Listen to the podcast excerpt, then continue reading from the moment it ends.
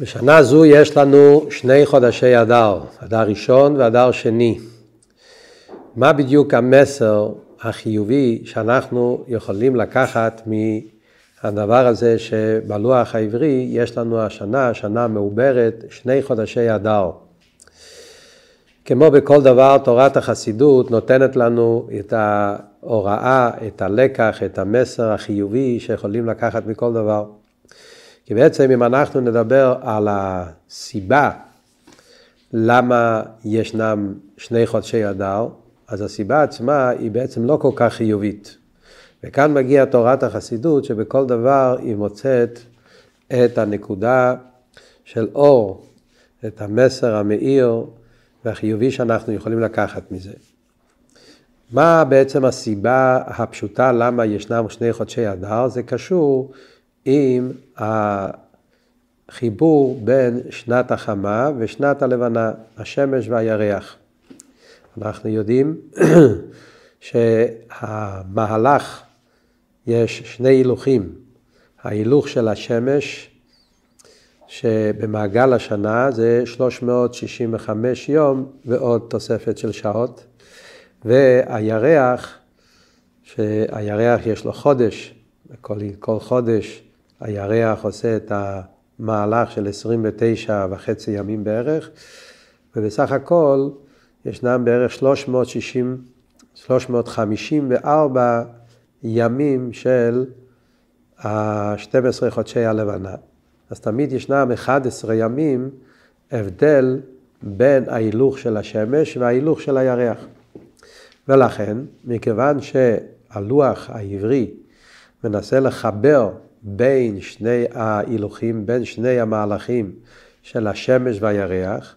זאת אומרת, מצד אחד התורה מצווה עלינו לספור חודשים לפי חודשי הלבנה, לפי הירח.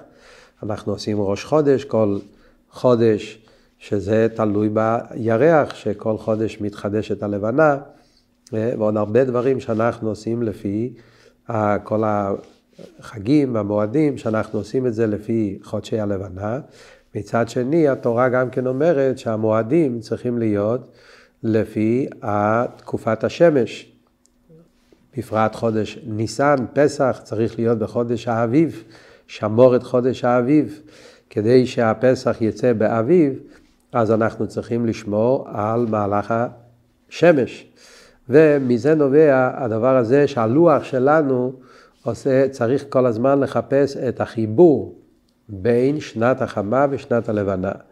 ומכיוון שישנם 11 ימים יותר בשנת החמה מאשר שנת הלבנה, אז לכן כל כמה שנים אנחנו מוסיפים חודש, כך אנחנו מאזנים את הפער שיש בין שני הלוחות של השמש ושל הירח. זה בעצם הסיבה לנושא של שנה מעוברת.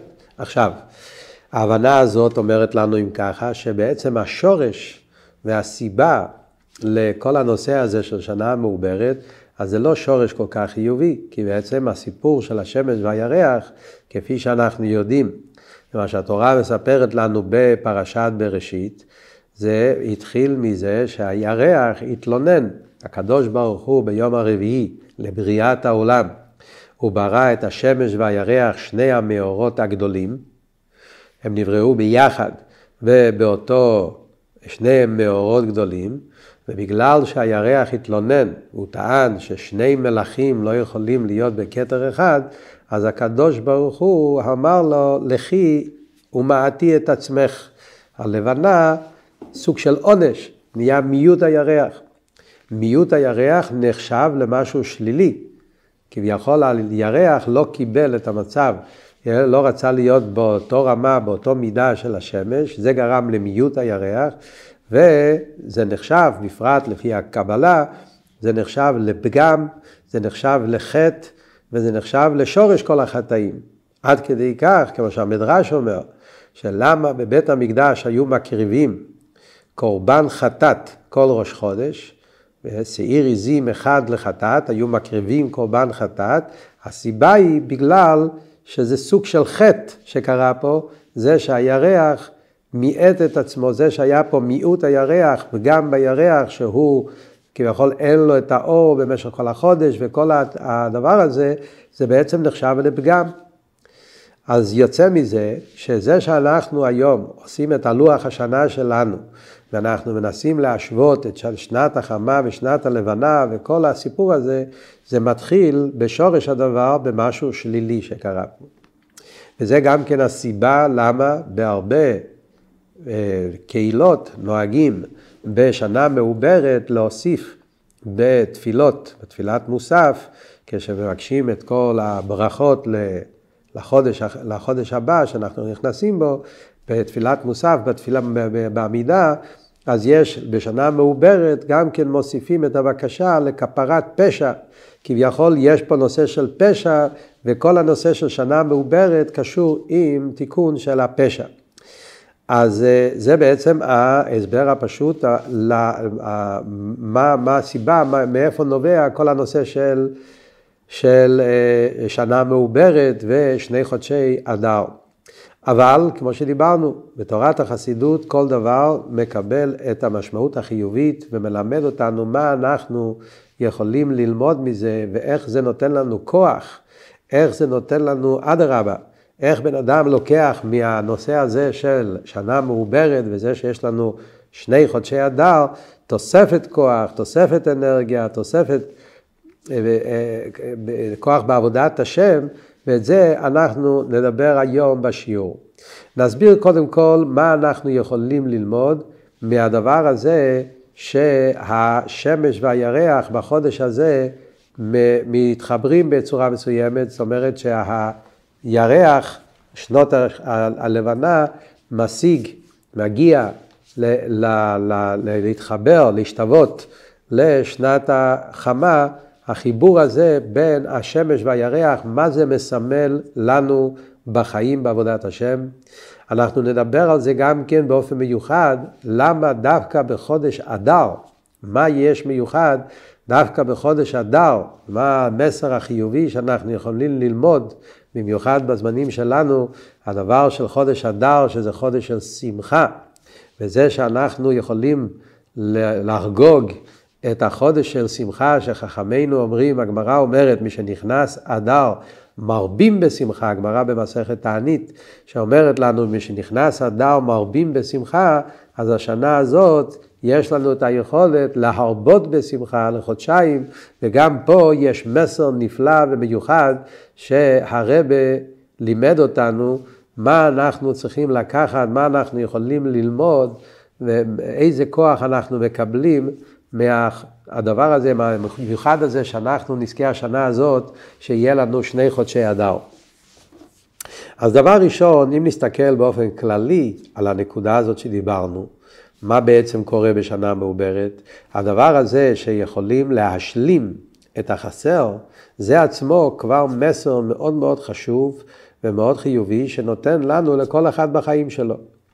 בעצם אם אנחנו מסתכלים על הנושא של שמש וירח, אז אנחנו רואים שהשמש, באופן כללי, השמש תמיד הוא אותו דבר.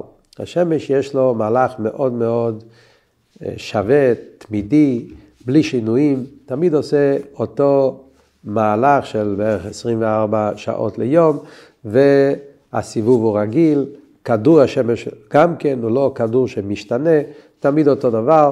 באופן כללי השמש מסמל את הנושא של הקביעות, ההילוך התמידי באופן של לא להשתנות. הירח לעומת זאת להפך, הירח יש לו ימים של אור, ימים של חושך. הולך הירח בהתחלת החודש, מתחיל וכל פעם נהיה יותר ויותר גדול, עד ליום ט"ו, שאז הגלגל של הירח נמצא באופן הכי מושלם, ואז עוד פעם מתחיל לאבד אה, את השלמות שלו, עד שמגיע לערב ראש חודש, שאז הוא נעלם לגמרי, נהיה חושך, עלתה, אין ירח, ושוב פעם מחדש מתחיל להתחדש. אז בעצם אם אנחנו מסתכלים על זה גם בחיים שלנו, אז זה אומר שהירח מסמל את הנקודות האלה, את הדבר הזה שיש בחיים שלנו, שלפעמים אנחנו בעלייה, לפעמים אנחנו בירידה. השמש מסמל את היהודי הזה, את עבודת השם התמידית. זה שהבן אדם באופן כללי נמצא בצורה יומיומית, הוא קם בבוקר, הוא מתפלל, לומד ועובד את השם ועושה את החיים שלו בצורה מאוד מאוד אה, קבועה, כל יום אותו דבר. וכל יום הוא בעצם מקיים את השולחן ערוך, כל יום הוא עובד את השם, הוא עושה את מה שמוטל עליו, וזה בעצם השמש. הירח מסמל את הבן אדם שנמצא במצב של שינויים. פעם הוא בעלייה, פעם הוא בירידה, פעם הוא בחושך. פתאום אני מרגיש את עצמי במצב שהדברים לא הולכים ואני תקוע, ואני מרגיש ש... להפך, במקום שאני אתרומם, אתעלה, אני להפך, אני מרגיש ב... שאני נמצא במצב של ירידה, נפילה, אני הולך אחורה. וכאן מגיע המסר החשוב של שנה מעוברת, שאומר שבן אדם יש לו את היכולת לתקן ולהשלים. שאם קרה בתקופה בחיים שלנו, וזה קורה, כל אחד מאיתנו, אנחנו אנשים של לפעמים שמש, לפעמים ירח. אז לפעמים יש את התקופות בחיים שלנו, שיש שינויים ויש תמורות ויש עליות וירידות, ובדיוק אני במצב של ירידה, אז מגיע המסר של שנה מעוברת ואומר שבן אדם לא צריך חס ושלום להרגיש, ליפול לתוך ייאוש, לתוך דיכאון, לתוך מצב של זהו, ככה אני, ככה נשארתי, אלא לדעת לשאוב מהדבר הזה של שנה מעוברת, זה שהשנה הזאת באופן מיוחד, בפרט כשמגיע החודש הזה, מגיע החודש אדר, אז אני מבין שהחודש הזה נתנו לנו באופן מיוחד כדי להשלים את החסר, כדי להשלים את מה שהיה, מה שלא עשיתי במשך, לא רק בתקופה האחרונה, מדובר על לפעמים זה שלושה שנים. שנתיים או שלושה שנים, תלוי, יש לפעמים שנה מעוברת כל שלושה שנים, ולפעמים אפילו פעם בשנתיים. זאת אומרת, למרות שבשנתיים אני נשארתי אחורה, ויש דברים שלא עשיתי, יש דברים שעשיתי לא טוב, וכולי, כל הדברים האלה, מגיע חודש אדר ראשון, השנה הזאת, ואומר לנו, עכשיו יש לך הזדמנות להשלים את החסר. ולא רק להשלים את החסר, אם אנחנו שמים לב, שהרבה פעמים מה שיוצא זה כשמגיע החודש הזה, לא רק שהוא משלים את החסר, הוא בעצם הוא עוד מוסיף ימים, אנחנו כבר הולכים קדימה. לפי החשבון, אה, יוצא שבשנים מסוימות, בזה שמוסיפים עוד חודש שלם, אז שנת הירח מתקדם קדימה מה, מה, מהשמש. זה לוקח 19 שנה, כמו שידוע בהלכות קידוש החודש, שכדי שהשמש והירח יהיו ממש שווה ושווה, יחזרו לאותו מצב, זה לוקח הילוך של 19 שנה, כי לפעמים זה כמה ימים קדימה, כמה ימים אחורה, עד שבעצם מגיע להשתוות מוחלטת. וזה לוקח 19 שנה. אבל בינתיים קורה לפעמים אפילו שהשנת הלבנה מתקדמת עוד יותר. עוד יותר משנת החמה, שזה בעצם אומר לנו את הכוח הנפלא של התשובה. וזה המסר החיובי שאנחנו לוקחים בשנה מעוברת. הנושא של כוח התשובה, בעצם זה קשור עם מה שאמרנו קודם. בגלל ששורש החטאים, לפי מה שהסברנו מהמדרש ולפי הזוהר, כל השורש של הנושא של החטאים, השורש של ה... התחיל הכל במיעוט הירח, עוד לפני חטא עץ הדת, חטא עץ הדת היה החטא הראשון של האדם, וזה היה ביום השישי לבריאת העולם, כמו שהתורה מספרת לנו. אבל עוד לפני חטא עץ הדת היה מה שנחשב לחטא, לפגם הירח, התלונות של הירח שגרם לפגם, והפגם הזה, אחר כך מזה השתלשל החטא של עץ הדת וכל שאר החטאים. וממילא יוצא שבעצם כאן הנקודה הזאת של שנה מעוברת מלמד אותנו על הכוח של תשובה. הגמרא הרי אומרת במסכת שבת, במקום שבעלי תשובה עומדים, אפילו צדיקים גמורים לא יכולים לעמוד בהם. אז זה הנקודה שאומרים שהתשובה מרוממת את האדם, נותנת לו את הכוח, מרים אותו למקום יותר גבוה אפילו מהצדיק. וזה אנחנו רואים בחודש אדר, זה שיש לנו עכשיו שני חודשי אדר, הכוח להשלים את החסר, שתמיד נותנים לנו זמן להשלים את מה שהחסרנו, ולא רק זה, עוד להתעלות לרמה יותר גבוהה. זה נקודה אחת. הנקודה השנייה, שאנחנו לומדים מהחיבור הזה של שנת החמה ושנת הלבנה בחיי היום יום של יהודי. אם אנחנו נתבונן, אנחנו נראה דבר מאוד מאוד מעניין. אנחנו נראה שבעצם כשמדברים על חיים של יהודים, חיים של עבודת השם, חיי תורה ומצוות, אז גם כן יש בחינת שמש ויש בחינת ירח. כלומר, מצד אחד ישנם דברים שבהם עבודת השם שלנו זה בצורה של שמש.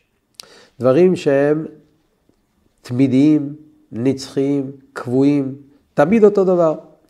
וכך אמור להיות.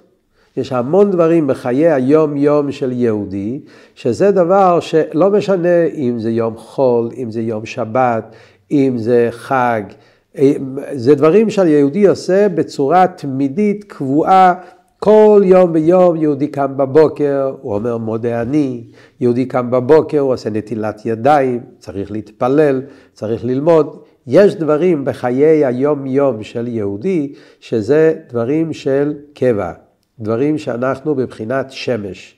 וכשאנחנו מחנכים ילד, בעצם, כשמדברים על חינוך ילדים, גם כן, אנחנו אמורים לחנך את הילדים שלנו על דברים כאלה שבהם לא משתנים. זה דברים שברגע שאתה השקעת, הסברת, חינכת, לימדת את הילד, כך וכך צריך להתנהג, זה אמור להיות אצלו התנהגות תמידית, נצחית, קבועה, בלי שינויים. מבחינת שמש.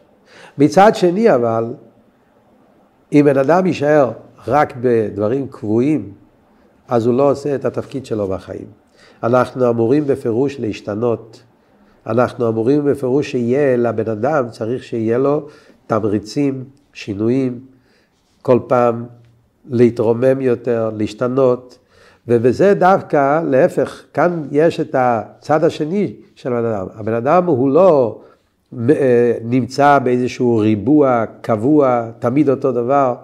בן אדם צריך להיות בהפך, בן אדם צריך להיות שיום אחד הוא קם והוא יש לו חשק, והוא מכניס יותר, משקיע יותר בדבר מסוים, הוא צומח, הוא גודל, הוא הולך מחיל אל חיל. הנושא של שינויים, והשינויים הם הכרחיים, הבן אדם הוא אדם חי, הבן אדם הוא לא דומם, הוא חי, וחי פירושו שינויים. הוא בא, הוא הולך, הוא קם, הוא זז, הוא עולה, יורד, וזה אומר שלפעמים גם כחלק מהשינויים, אז לפעמים יש גם כן ירידה.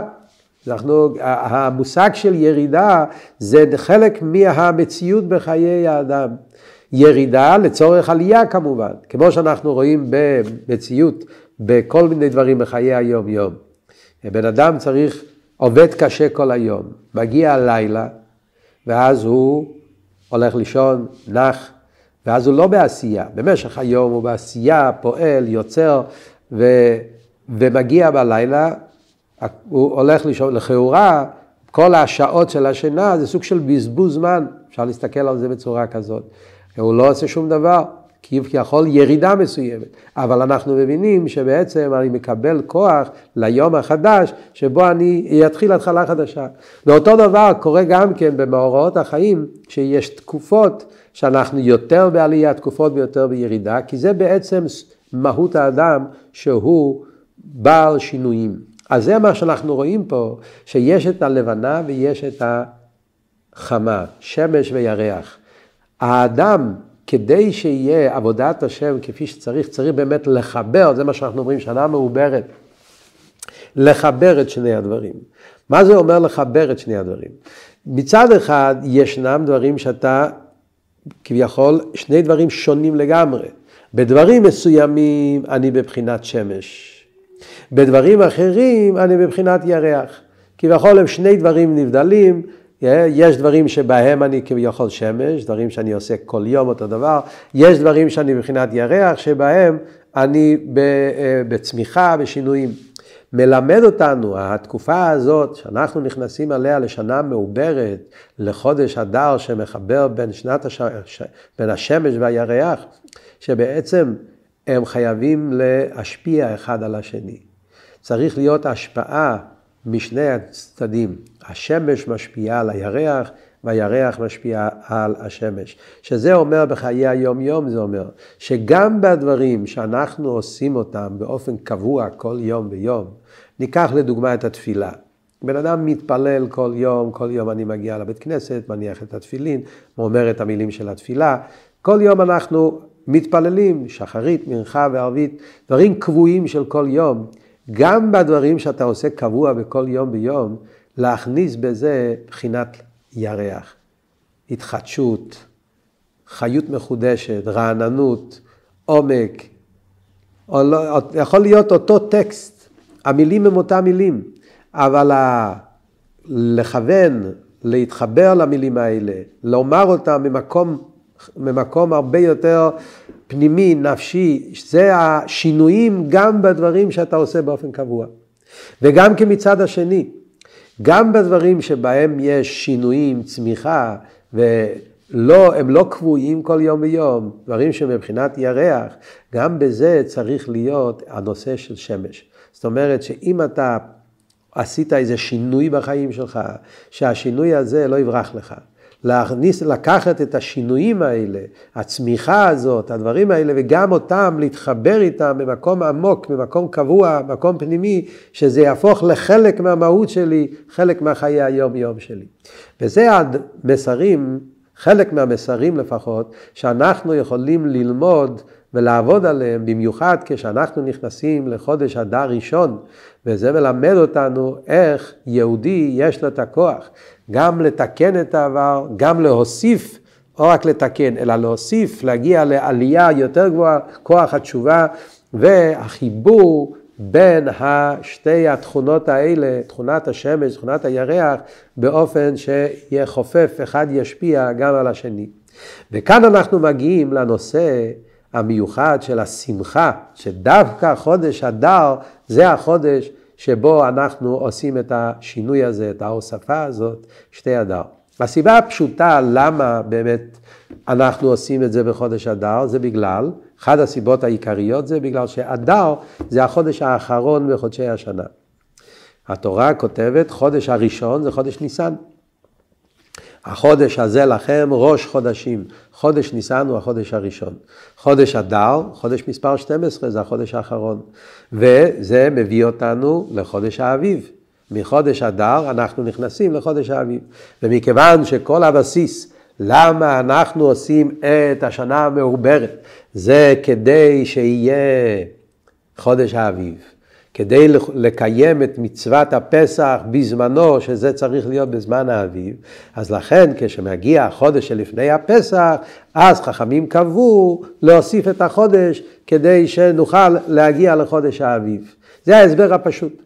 אבל כאן אנחנו מסתכלים על זה ומתבוננים, אז יש פה משהו נפלא, שדווקא חודש אדר יש את האפשרות ואת היכולת, ובשנה זו יהיה לנו את זה, שיהיה לנו שני חודשים של אדר. כמו שאמרנו קודם, מה שחכמינו אומרים, מי שנכנס אדר, מרבים בשמחה.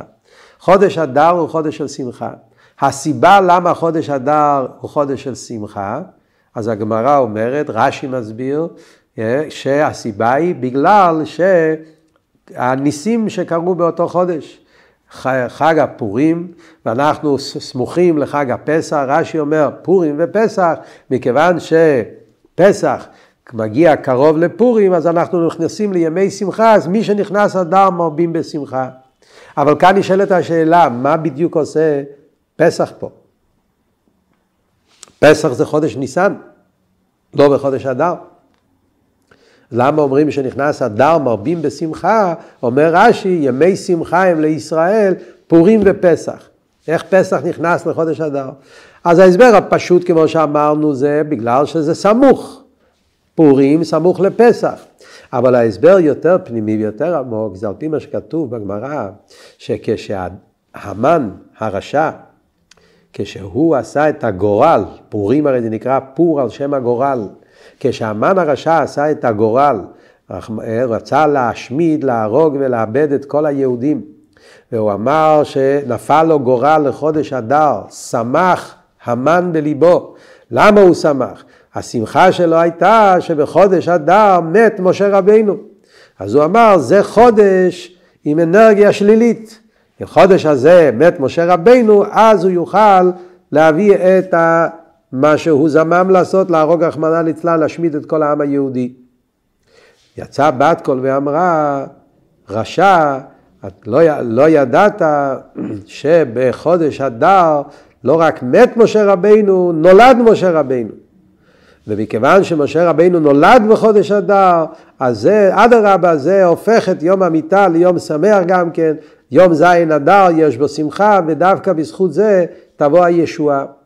אז זאת אומרת שבעצם, אם אנחנו מתבוננים, מה יש בחודש אדר, שלכן אומרים מי שנכנס אדר מרפים בשמחה, עוד לפני הנס של פורים.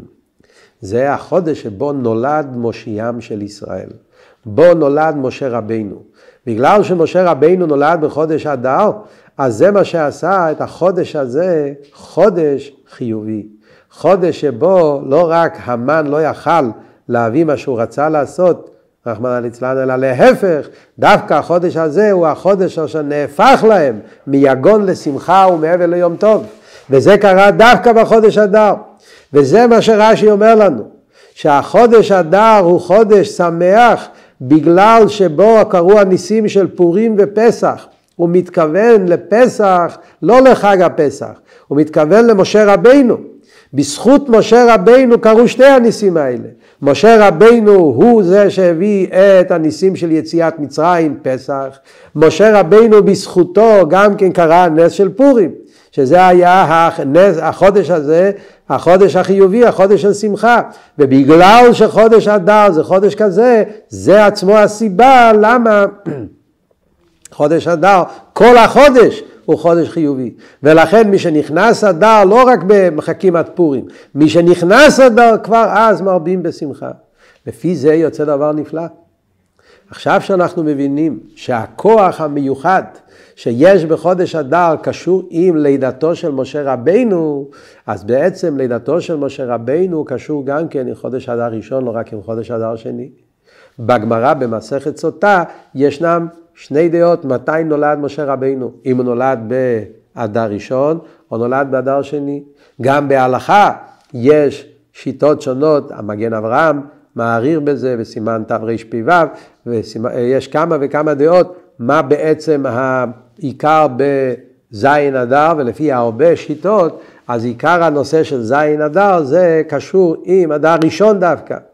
אז בעצם כשאנחנו אומרים שמי שנכנס אדר מרבים בשמחה, לא מתכוונים לאדר שני.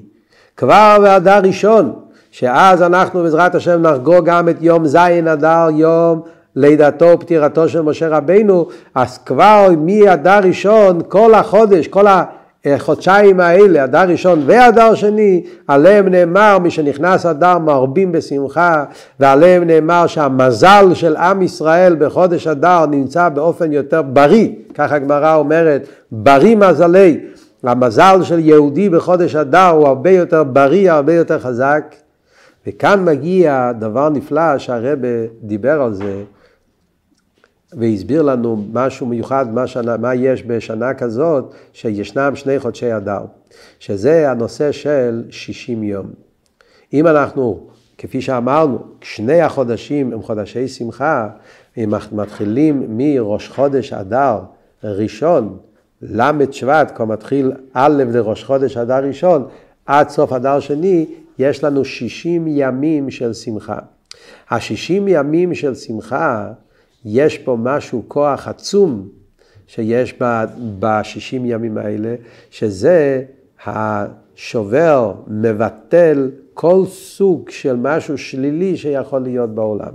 אנחנו יודעים שבהלכה יש את המושג ההלכתי בהלכות כשרות, שזה נקרא בטל בשישים.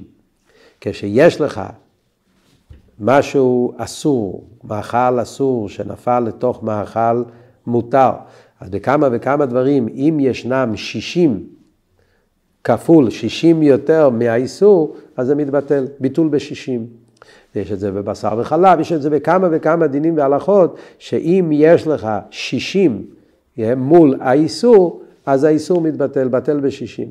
אז הרב אומר ככה, השנה הזאת שיש לנו 60 יום של שמחה, נצל את השישים יום להרבות בשמחה, מי שנכנס אדר מרבים בשמחה, אז יש בכוח השמחה הזאת של שישים יום לבטל בשישים את כל הדברים שהם הם גורמים לחוסר שמחה.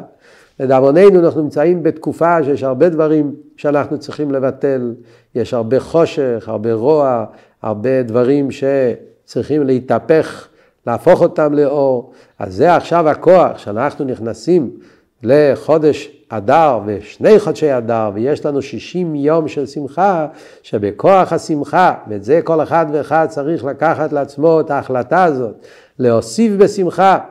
זה עצמו, השמחה, לא לחפש קודם כל שיהיה סיבות, פשוט להתחיל עם ההתנהגות באופן של שמחה, לחפש איך להיות שמח, לרקוד ולשמוח, והשמחה הזאת של 60 יום יבטל את כל הנקודות של חושך שנמצאים בעולם, יהפוך אותם לאור, ונזכה באמת שיתקיים מה שכתוב במגילה, שהחודש הזה נהפך להם מיגון לשמחה, מאבל ליון טוב, ושיהיה בעצם חודש של שמחה אמיתית, שנגיע לשמחה הגדולה של נהפוך הוא.